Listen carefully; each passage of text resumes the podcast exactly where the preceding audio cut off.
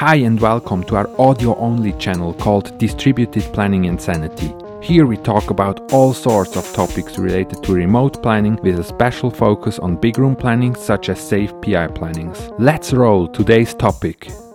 10 Essentials for a Distributed PI Planning Part 1.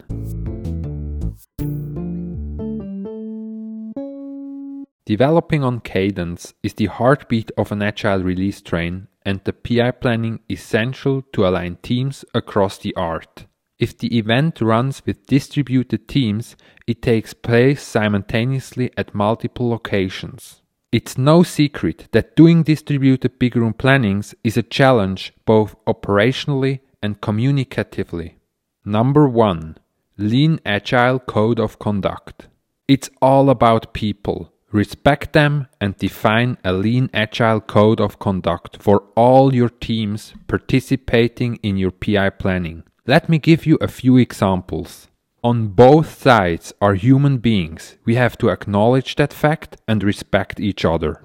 Nobody is available around the clock during regular office hours, not even in a PI planning session. So, for example, make sure to schedule breaks for all locations at the same time.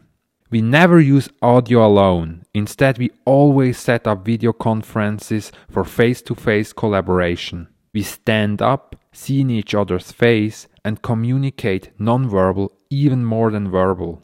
These are just a few examples. Find your own to set an awesome stage for communication. Number two, connect teams and trains, tools and channels. Before PI planning, define a clear toolset and channels you will be going to use to connect your teams. Don't start with a PI planning not knowing which tool you use to build up a channel for the Scrum of Scrums. It will be highly inefficient if you head into such discussions while planning. Clarify who will own the channel and which devices you will use as endpoints. Keep in mind, you will have outcomes which need to get viewed by every team at the same time. Setting up a channel which synchronizes the results of every team may be the most important channel. Number 3. Real time synchronization. In collocated plannings, teams use physical boards to visualize their plan for the upcoming PI. At the program level, a huge board is used to visualize dependencies between teams, feature delivery, and milestones. Having distributed teams makes it hard to synchronize boards simultaneously at multiple locations.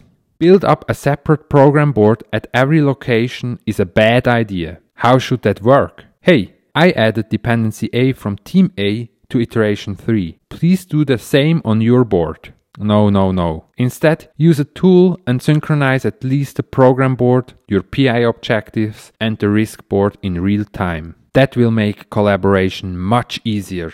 Number 4. PI planning. A few general points for your distributed PI planning session. Build up a dedicated line between all locations for video and audio collaboration. Every location should see what's going on at the other locations. For communication across all locations, for example, presenting the business context, make sure that just one person is talking at the time. Provide at least one big touchable screen at every location for the program board. Also remember essentials number 3 and 5. Scrum of Scrums are even more important. Next to a separate channel, provide separate rooms for Scrum of Scrums so that you don't disturb your teams. Establish usage of cues for questions which can't get answered right away. Single source of truth. Having a single source of truth for the different aspects of a PI planning is essential, especially for the program board, the team boards, the risk board, and the PI objectives. Avoid building up and managing a physically synchronized program board at each location. To keep physical program boards in sync is almost impossible. Already in advance,